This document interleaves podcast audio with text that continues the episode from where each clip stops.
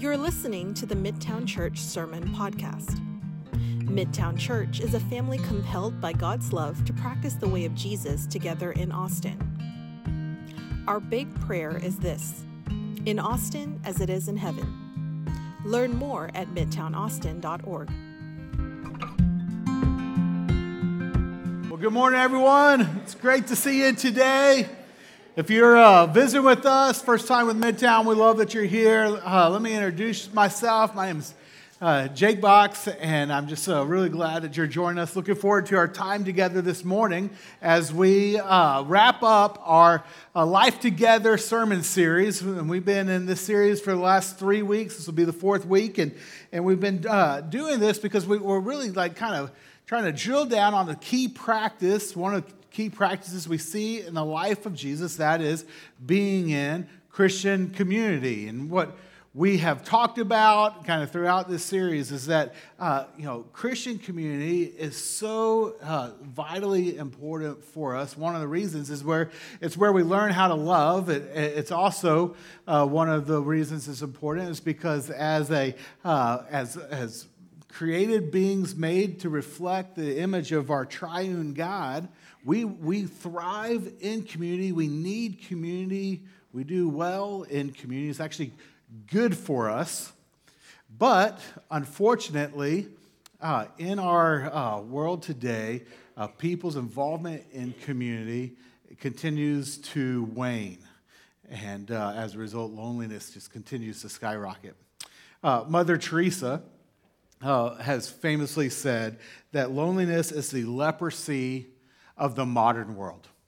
Loneliness is the leprosy of the modern world, and, and unfortunately, that uh, leprosy is spreading at a very uh, high rate within our nation. In fact, uh, the uh, 2018, the health insurance giant uh, Cigna did a huge nationwide survey regarding loneliness, and the survey found that Austin is one of the top 20 loneliest cities in our nation with 60% of Austinites reporting uh, to be lonely. And four, hear this, four out of five Austinites reporting to say that they often feel uh, left out. 60% lonely, four, to, four out of five often feeling left out. That's, that's well above the national average. And uh, mind this that survey was done in 2018, two years before the COVID 19 pandemic, which we know has only exacerbated this problem, especially for Gen Z. Gen Z, all of our college students are part of Gen Z. Gen Z is the loneliest population in our city. With hear this, 73% saying that they either uh, uh, sometimes or always feel uh, left out or lonely. 73%. So This is a big issue in our city. This week uh, on Monday, uh, I went to uh, hang out with a couple of my good friends, guys in this church, Barry and Alex and Rob. And uh, we really just put up with Rob, but the other two guys we have a great time with. Um, no, these guys, I've been in a huddle with them for years. They're some of my very best friends. We went out to belatedly celebrate Alex's birthday. We went to Pool Burger, which, you know, hot take, it's the best burger in Austin. It really is. And uh, so we ate there, and then we walked upstairs to the Deep Eddy Cabaret to play some pool and listen to some Waylon Jennings on their jukebox, just fantastic jukebox. And uh, so we, were, we had a great time. We laughed together, talked about family, talked about our walk with God, talked about some hard stuff that some of us are facing like just enjoyed really good time together. But while we were there, I noticed that there was this uh, guy that was sitting at the bar all alone, just drinking on a, on a Monday night alone. And while we're playing pool, I noticed that at some point he got up and he went to the other pool table in the, in the place and he started playing pool all alone. I don't know if y'all you know, know this, but pool by yourself is not a lot of fun. It's, it's, it's kind of a two, at least a two-person game, you know. And so I just, uh, I, I, and I don't know what's going on with that guy. I wish I could say that I, I do know his story because uh, we invited him over to join us and play pool with us, and we got to know him and all that stuff. That would make for a better opening to this uh, message, uh, uh, but we we didn't do that. And so I don't really know what his story is. I just know that when, like when I was driving home, I was thinking about him. And I was thinking how he must have at least felt that night what 60% or more of our city feels on a regular basis. He, he must have felt lonely and, and left out. Uh, as uh, followers of Jesus who are committed to uh, seeing the day when Austin becomes more and more like heaven. That are committed to practicing the way of Jesus to see this city change. Like, we, we need to do something about that, friends. We need to do something about the, about the loneliness in our city. Eh, because, listen, Jesus wants to change that. He wants to change it for you and like I just loved Dakota's story and how he's changed that for them. And like, that should be the normal thing for us that we uh, are, are, are part of the way that God is putting the lonely into families. We need to change that for us, and we need to change that for our city. And, and we know that Jesus wants that to happen. And the way, one of the ways that we can know that he wants to change that is because of what he prays for in John chapter 17, verses 20 through 23. So that's the passage we're going to be in this morning. If you want to go there in your Bible, on your phone, whatever you use, I also have the words up here on the slide. But I, I want us to see what Jesus prays for in this passage and kind of unpack it for us this morning. And, and as you turn there, let, let me just highlight that, that what you have in John chapter 17, the whole chapter is Jesus' prayer. And it's significant prayer because he's praying it on the night before he will go to the cross. And so, you know, whenever you're, you're talking to someone who knows that they're facing death in their near future, like they're not going to want to talk about just small talk, right? And so, what you have here, Jesus is, is pouring out his heart to the Father about the things that are heavy on his heart, what really, really matters to him. And, and what's really amazing is that one of the things that, that he's thinking about in that moment is that he's thinking about you and me. Because in verse 20 of this, of this chapter, in this prayer, he starts praying for you and me, and he tells us what he wants for us. See, here's why I say this. Look, eh, look at verse 20. He, Jesus says, Hey, my prayer is not for them alone. And that's reference back to praying for his disciples who had just been praying for, you know, Peter, James, John, Andrew, all those guys. But then he says, I pray also for those who will believe in me through their message. Like the people down the line who hear about Jesus through the message of the disciples, generation after generation leading up to you and me. See, we're included in this prayer. Jesus is concerned for us. He starts praying for us. And look at what he prays for us. He prays that all of them may be one, Father. Just as you are in me and I am in you, may they also be in us, so that the world may believe that you have sent me.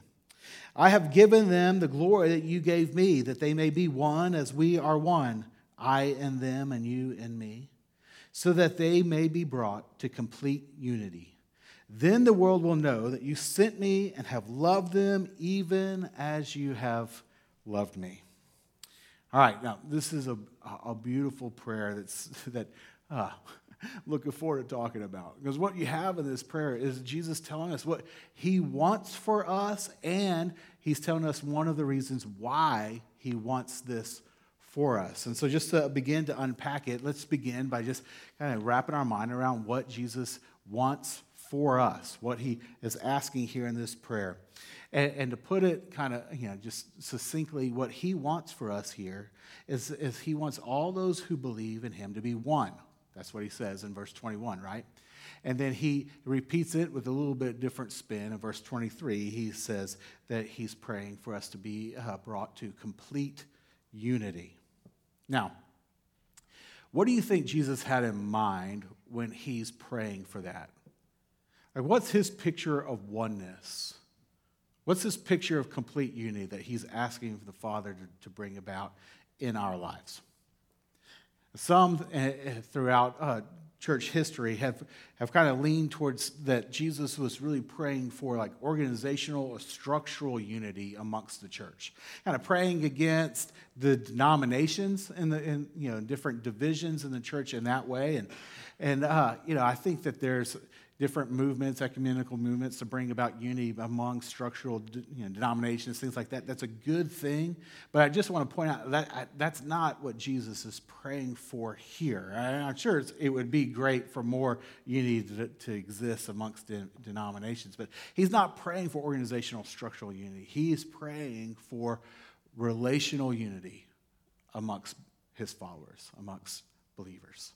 And, and I know that because he ties this prayer to uh, his relationship with the Father. Did you notice that? Like, look again, verse 21. He prays that all of them may be one, Father, just as, that's pretty wild, just as you are in me and I am in you. And then again in verse 23, he prays that they may be one as we are one, I and them and you and me, so they may be brought to complete unity. And so like here's the idea if jesus if Jesus's relationship with the father is the standard it's the standard of relational oneness and unity that jesus desires his followers to have with one another then uh, what does that look like well i just kind of put a, a few examples of it on, the, on this slide and um, you know this is by no means an exhaustive list but i think it looks like this that between Jesus and the Father, what you have is that they, you have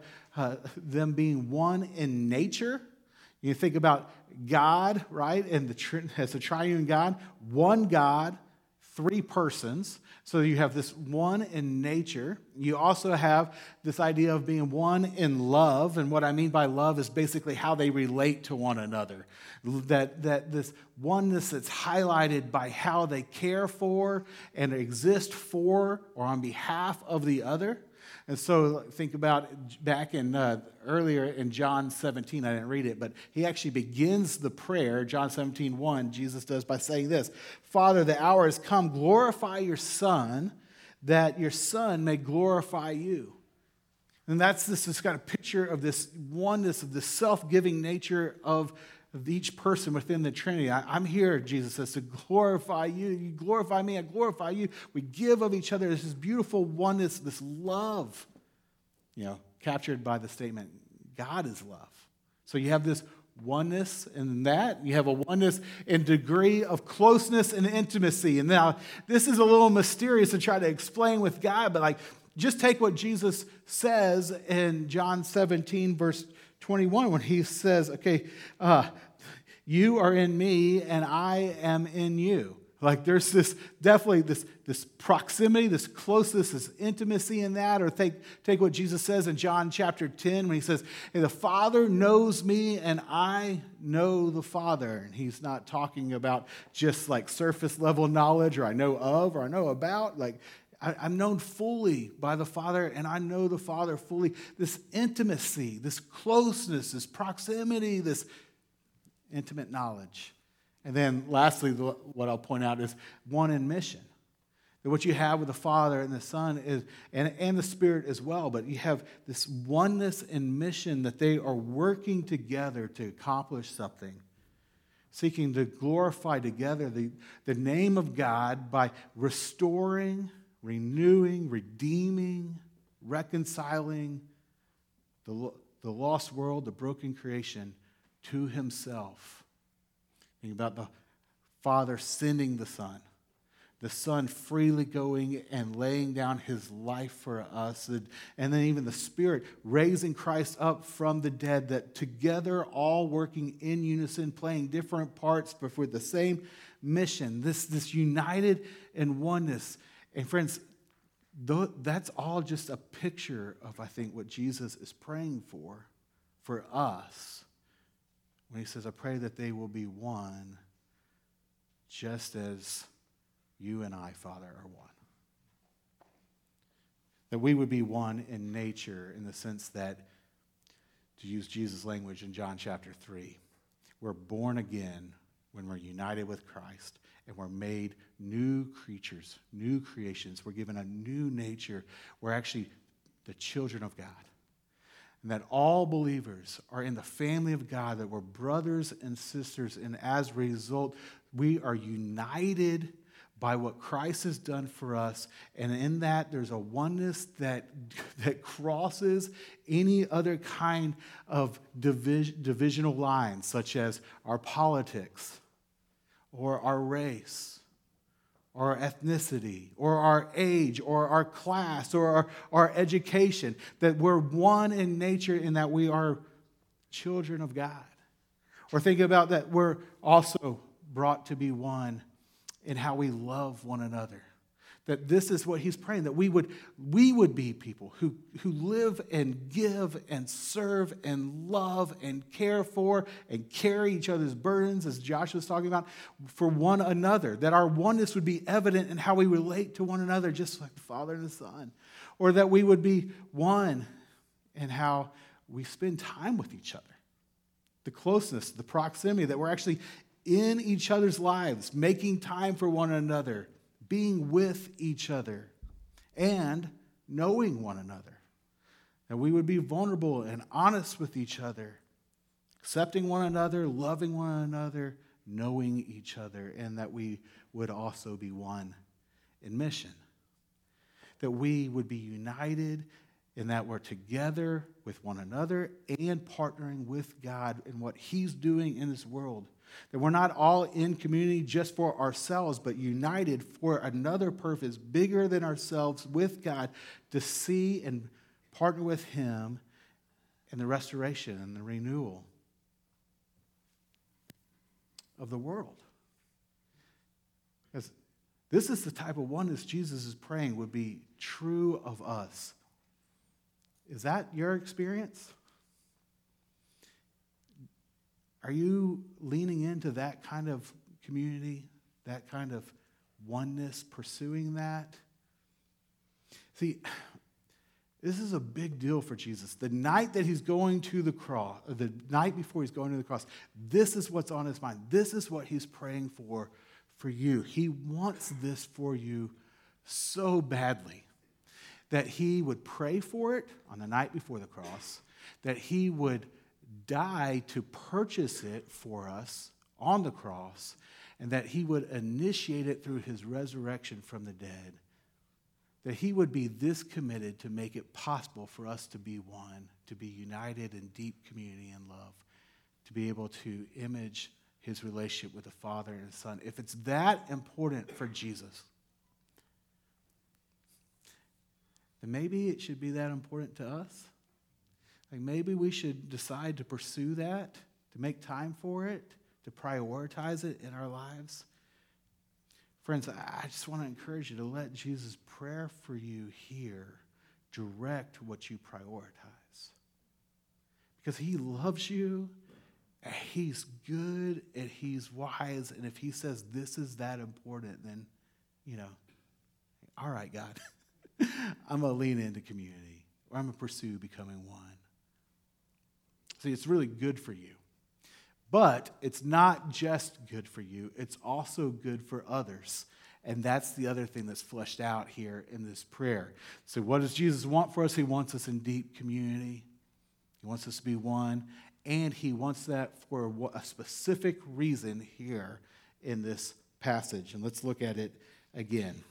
He says, starting in verse 20, I pray also for those who will believe in me through their message that's us, that all of them may be one, Father, just as you are in me and I am in you. May they also be in us, so that, right? So that, for what purpose? So that the world may believe that you have sent me. Yeah. The world may believe that you have sent me. Now, uh, why do you think Jesus connects those dots? Right? I mean, why, why would he connect the, our unity with one another and, uh, with the idea of the world believing that the Father sent the Son. Yeah. It's because uh, when our unity exists, uh, when unity exists across political opinions and race and age. And when we love one another tangibly, not just in word, but also in deed and action, and when we are really in each other's lives, serving one another, forgiving one another, honoring one another, being generous with one another as a result of the unity that we share in Christ, you know what that does? It makes the invisible God visible. It makes the invisible God visible. I love uh, what John uh, says about Jesus in John chapter 1, verse 18. He says, No one has ever seen God but the one and only Son, but the one and only Son, who is himself God and is in closest relationship with the Father, has made him known. Meaning, Jesus, through his coming, made the invisible God known, which you know makes sense. But the same author, the apostle John, later in his life would also pen these words in 1 John chapter 4 verse 12. He says, "No one has ever seen God, but if we love one another, God lives in us, and his love is made complete in us." See, according to John, the invisible God is made visible through Jesus, yeah, and remarkably, through believers who love one another. And see, this, this means that the way that the world will get a glimpse of God today is by getting to observe up close a Christian community that deeply loves one another See, Jesus knows that loving communities of believers give the world a picture of God that the world does not get anywhere else. And so he prays that we will be one, that we will be brought to complete unity with each other and with God, so that the world may believe that the Father sent the Son.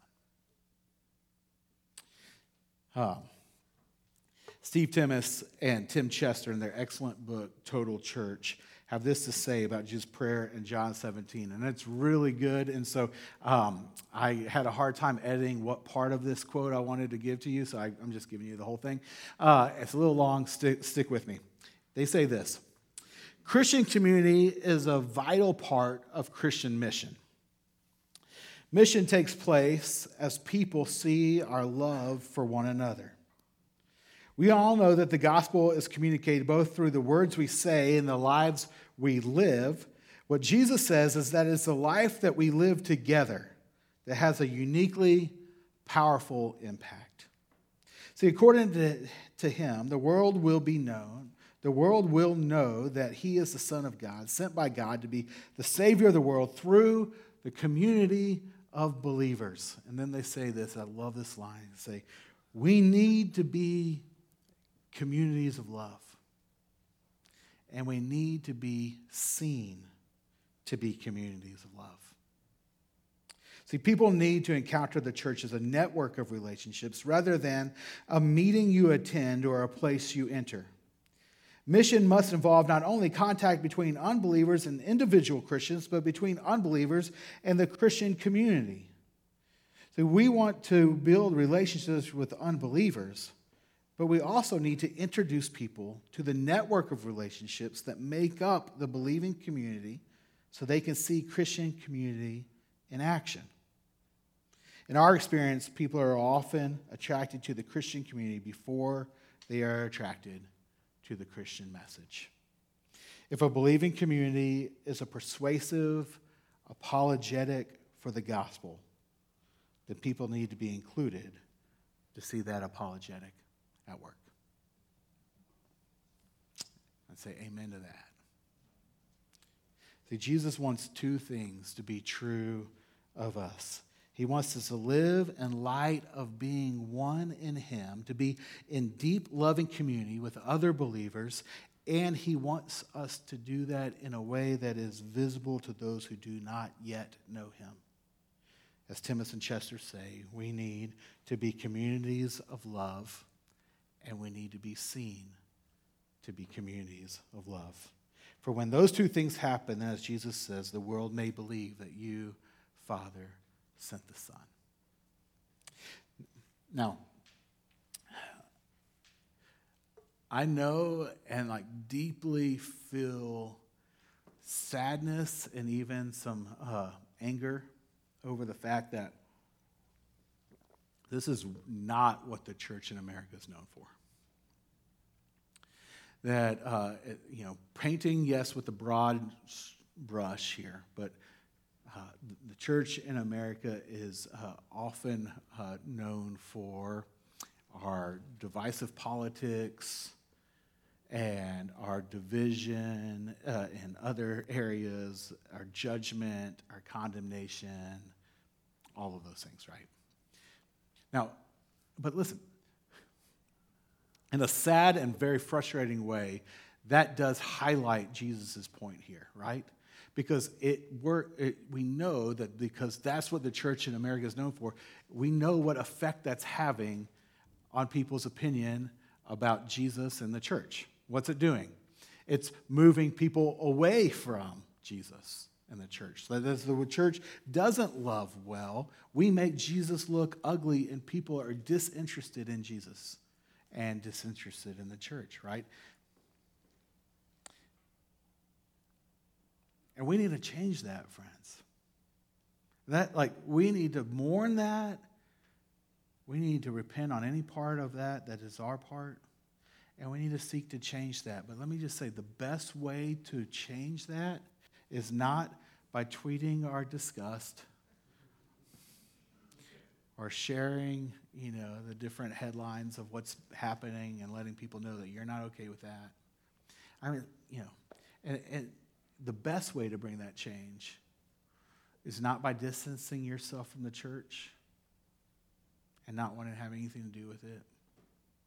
Though I get that temptation. Now, the best way to change this is by you choosing to lean in or join a Christian community and seeking to love one another well and pursue being one with them to where you are, you know, seeing Jesus, Jesus' prayer here answered for you, that you're becoming one in all those ways, where you care for one another, you know each other, and then as you're becoming this loving Christian community, you invite others in to see it. Where they will get to see and experience you being a community of love. That is where the change is going to begin. It's going to begin on the grassroots level, if you will. It begins by us choosing to be and pursuing to be communities of love, and then being seen as communities of love. So, like, we have an election coming up, don't we? All excited about that? Let, let me tell you who to vote for. Completely kidding. See, instead of dreading, instead of dreading this election coming up, friends, we can recognize how it gives uh, us in the church, and especially like in your MCs, in your communities, a powerful opportunity to shine, to stand out in our world. For where else do we find people choosing to spend their free time with others who don't share their politics, and not just to spend their time with people who don't share their politics, but to choose to love them and serve them regardless of their politics? Where do we see that in our world today? Hardly, if ever, anywhere. It's so incredibly rare, but that's the beauty of it. When politically diverse communities generate, or, or generationally diverse communities or, or racially diverse communities are united around Jesus, it bears witness to the world that the Father sent the Son. For there is a unique power of a gospel community whose corporate life demonstrates the reality of the gospel message. See, one of my, uh, one of my favorite times I got to see this happen was when, uh, about nine years ago, when we, when we were starting Midtown Church. Uh, Krista and I, I had uh, some uh, friends that were engaged. Their name's uh, Steve and Virginia. And uh, Virginia was a believer, but Steve wasn't and, and really had no desire to have anything to do with the church eh, or Jesus. And um, but uh, so Virginia knew that she she couldn't convince Steve to show up on a Sunday morning. But uh, Steve liked us, and uh, and so it, Virginia knew that we had a we had a, a, group of friends that met at our house every week, and we would do dinner together, and we would talk about Jesus and and care for one another. And and she thought, okay, maybe I could get Steve to come to that. And so uh, she did, and uh, you know we invited him, and they show up, and and it was it was great. And and Steve said, okay, I can I can handle this. Uh, I'll I'll keep coming. And so he did. Steve and Virginia were there basically every week for over a year, and over that point of time, uh, Steve began uh, you know observing how we loved one another, how we welcomed him how we talked about Jesus and the difference that Jesus is making in our lives, and uh, how we served one another and how we you know served others that were outside our community. And, and God used that to open his eyes to uh, the truth of the gospel, and he ended up putting his faith in Christ. Like I said, it took about a year. Uh, when I asked Steve, I said, uh, Steve, tell me, tell me what like what changed your mind about all this? What caused you to, to trust in Christ? The number one thing that he pointed to was, the, uh, was our community. He, he said, it's the way that y'all like really care and love one another. And like, that's what kept me coming back. Like, this was different than anything else I'd really experienced.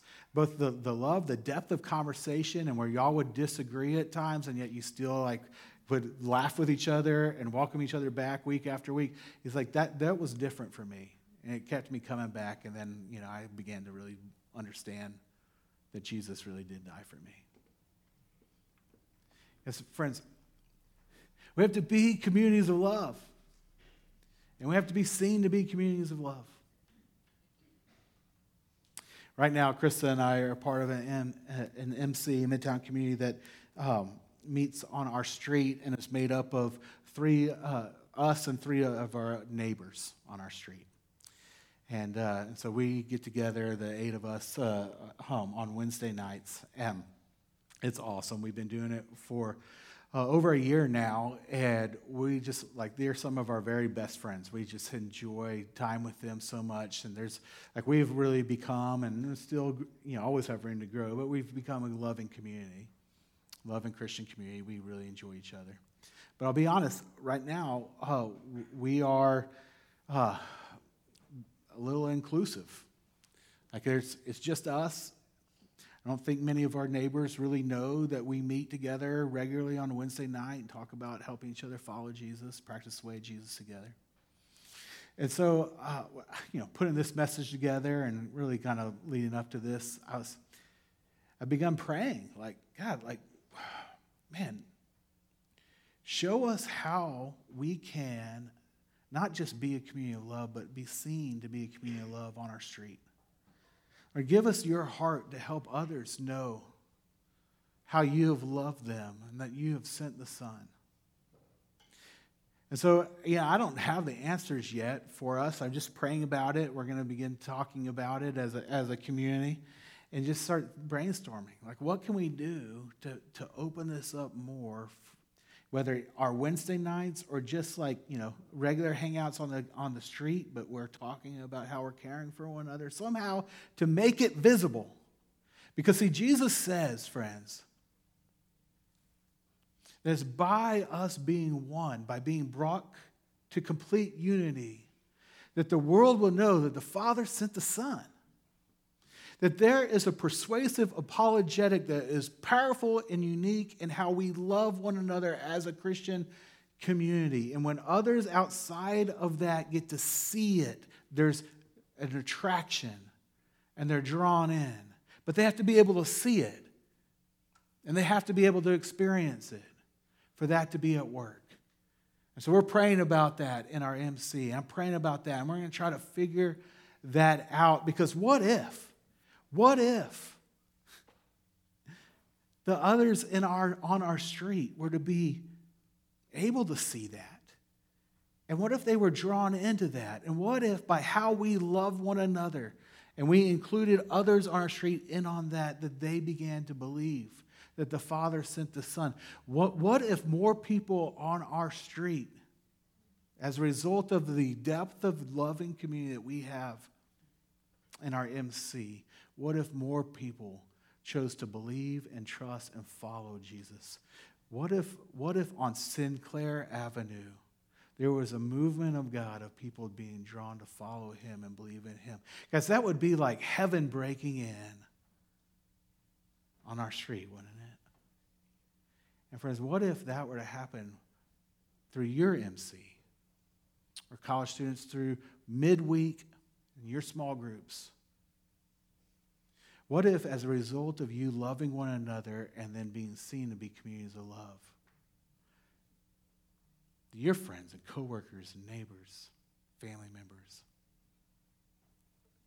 were drawn to believe that the Father sent the Son to be the Savior of the world, to be their Savior? See, Jesus seemed to think that that could happen. So the night before the cross, he prayed, Father, will you make, will you make them one? Can you bring them to complete unity so that the world may believe that the Father sent the Son?